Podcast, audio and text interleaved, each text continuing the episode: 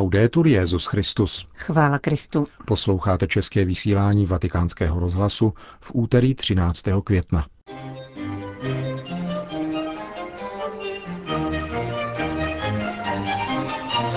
Kdo si myslí, že ví vše, nemůže chápat Boha, řekl papež František v dnešní ranní homílii.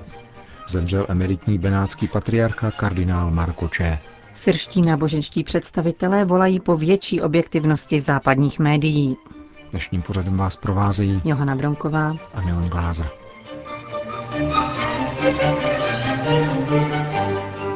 Zprávy vatikánského rozhlasu.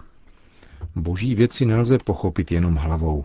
Je třeba otevřít srdce Duchu Svatému, konstatoval papež František v homílii při ranímši v kapli domu svaté Marty. Papež zdůraznil, že víra je božím darem, který však nelze přijmout, žijeli se v odtržení od jeho lidu, církve. Dnešní liturgická čtení, poznamenal papež František, ukazují dvě skupiny lidí. První čtení ze skutků apoštolů ukazuje ty, kteří se rozprchli kvůli pronásledování, jež vzniklo po zabití Štěpána. Nesli sebou semě evangelia a všude je rozšířili. Zpočátku oslovují pouze židy, potom po příchodu do Antiochie někteří z nich oslovili také řeky. A tak postupně, pokračoval papež, otevřeli brány řekům a pohanům. Když o tom přišla zpráva do Jeruzaléma, byl vyslán Barnabáš, aby tam podnikl vizitační cestu. A všichni, konstatoval papež, byli velice spokojeni, protože se velký zástup lidí přidal k pánu. Tito lidé, řekl dále František, neřekli půjdeme nejprve k židům, potom k řekům a k pohanům. Nikoli. Nechali se vést duchem svatým. Byli poddajní vůči duchu svatému. Jedno souvisí s druhým. A nakonec otevřeli brány všem pohanům, které považovali za poskvrněné. Otevřeli brány všem. To byla první skupina lidí, která byla poddajná duchu svatému. Někdy nás duch svatý posouvá k zásadním krokům, jako vnukl Filipovi, aby šel a pokřtil etiopského dvořana, anebo Petrovi, aby pokřtil Kornélia. Jindy nás duch svatý nese pozvolna a nechat se vést duchem svatým je ctnost, tedy neodporovat duchu svatému, být mu podajní. A duch svatý dnes působí v církvi, působí v našem životě. Někdo z vás by mohl říci, nikdy jsem ho neviděl, Dávej však pozor na to, co se děje, co ti přijde na mysl, co vzejde v tvém srdci. Je to dobré?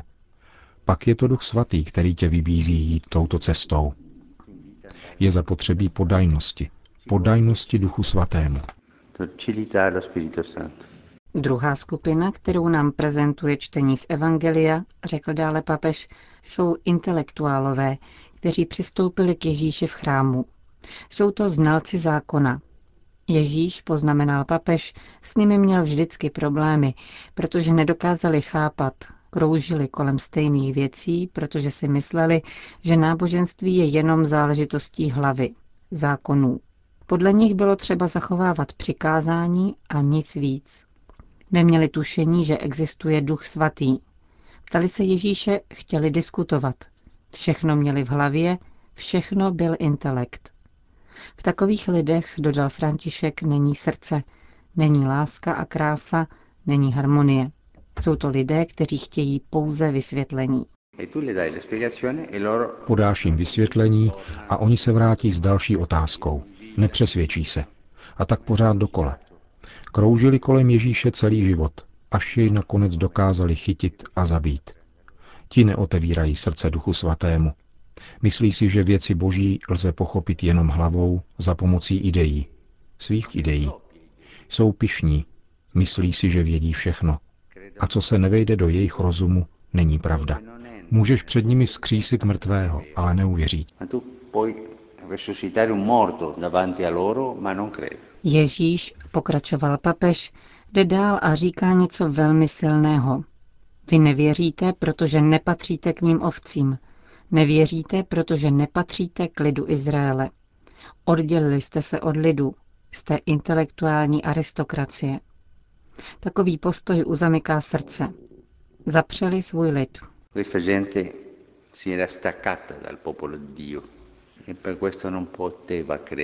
Tito lidé se odtrhli od božího lidu a proto nemohli věřit. Víra je božím darem. Víra však přijde, pokud si v jeho lidu, pokud si v církvi, pokud přijímáš pomoc svátostí, bratří, zhromáždění. Věříš-li, že tato církev je boží lid. Tito lidé se však odtrhli, nevěřili v boží lid, věřili pouze ve svoje věci a tak si vytvořili celou soustavu přikázání, která zaháněla lid. Odháněli lidi pryč a nenechali je vejít do církve, do lidu. Nemohli věřit. Je to hřích odporování Duchu Svatému.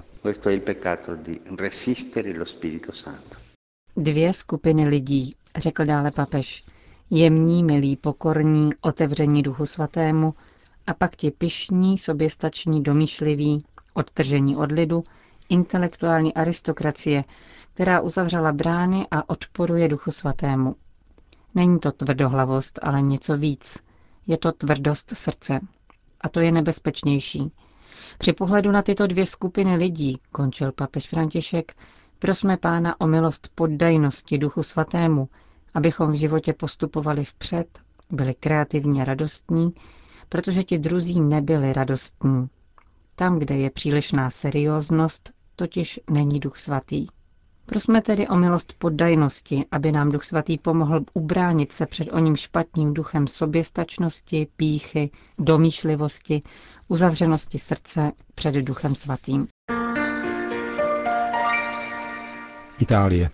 Ve věku 88 let odešel na věčnost emeritní benátský patriarcha kardinál Marco Če. Zemřel v nemocnici v Benátkách, kde byl hospitalizován v polovině března se zlomínou stehenní kosti. Na květnou neděli přijal pomazání nemocných z rukou patriarchy Francesca Moráli, který jej ještě včera navštívil a vyspovídal. Kardinál Marko Če se narodil v Izánu v Kremonské provincii v roce 1925. Teologická studie absolvoval na Papežské Gregoriánské univerzitě a Papežském biblickém institutu. Na kněze byl vysvěcen v roce 1948 ve své rodné diecézi Kréma, kde pak dlouhá léta působil ve vedení semináře. V roce 1970 jej papež Pavel VI. jmenoval pomocným biskupem v Boloni. O šest let později se stal generálním asistentem italské katolické akce.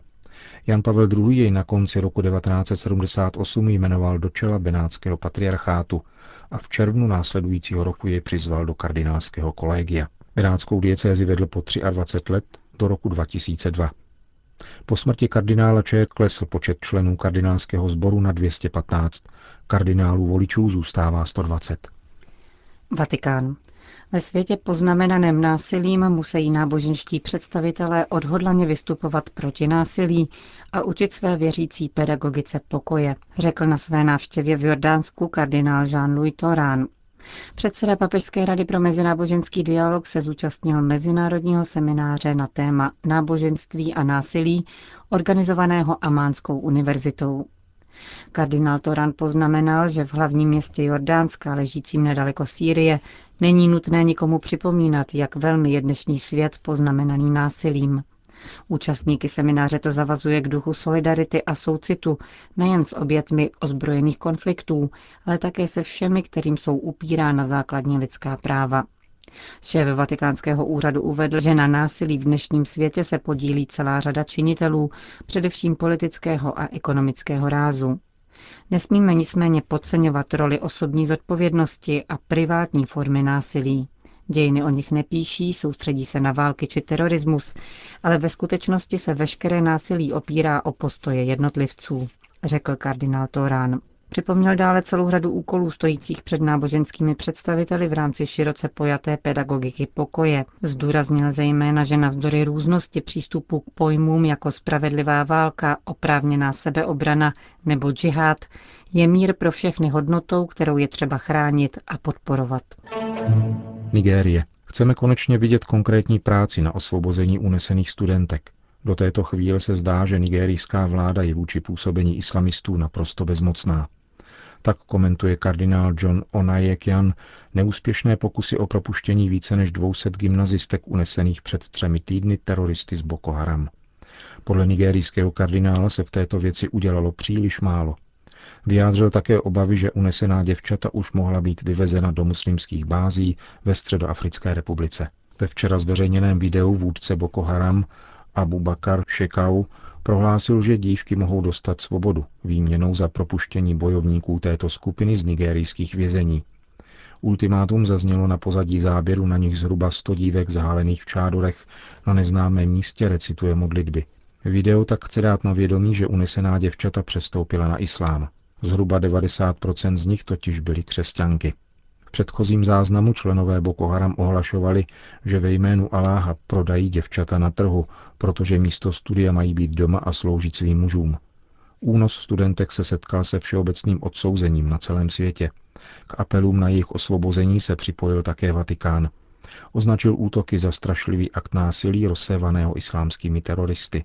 Také papež František prostřednictvím Twitteru vybízel k modlitbám za jejich okamžité osvobození. Ženeva, Sýrie. Větší objektivnost západních médií svorně požadují představitelé syrských křesťanů. Pozvání do klubu švýcarských novinářů přijalo minulý týden osm představitelů křesťanských církví z této země. Zastoupena byla syrská a řecká pravoslavná církev, řecká melchická i římskokatolická církev. Jejich poselství bylo jednohlasné. Apelují na větší objektivitu západních médií. Podle křesťanských představitelů jsou zprávy o vývoji událostí v Sýrii příliš jednostranné, často neověřené. Děje se tak proto, že nekriticky přebírají informace šířené tzv. Syrskou observatoří pro lidská práva, tiskové agentuře stranící opozici. Emeritní apoštolský vikář Alepa, biskup Giuseppe Nazzaro, uvádí jako příklad krvavé události, k němž došlo 2. června 2012 v městě Jisr al-Čugor na severozápadě Sýrie. Teroristé se zmocnili tamní policejní stanice a všem přítomným policistům stěli hlavy. Poté využili tamního telefonu ke svolání dalších policistů, které potkal stejný osud. Bylo jich celkem 120. Jejich hlavy pak vystavili na zeď obíhající kasárna a těla hodili do řeky. Popisuje monsignor Nadzáro.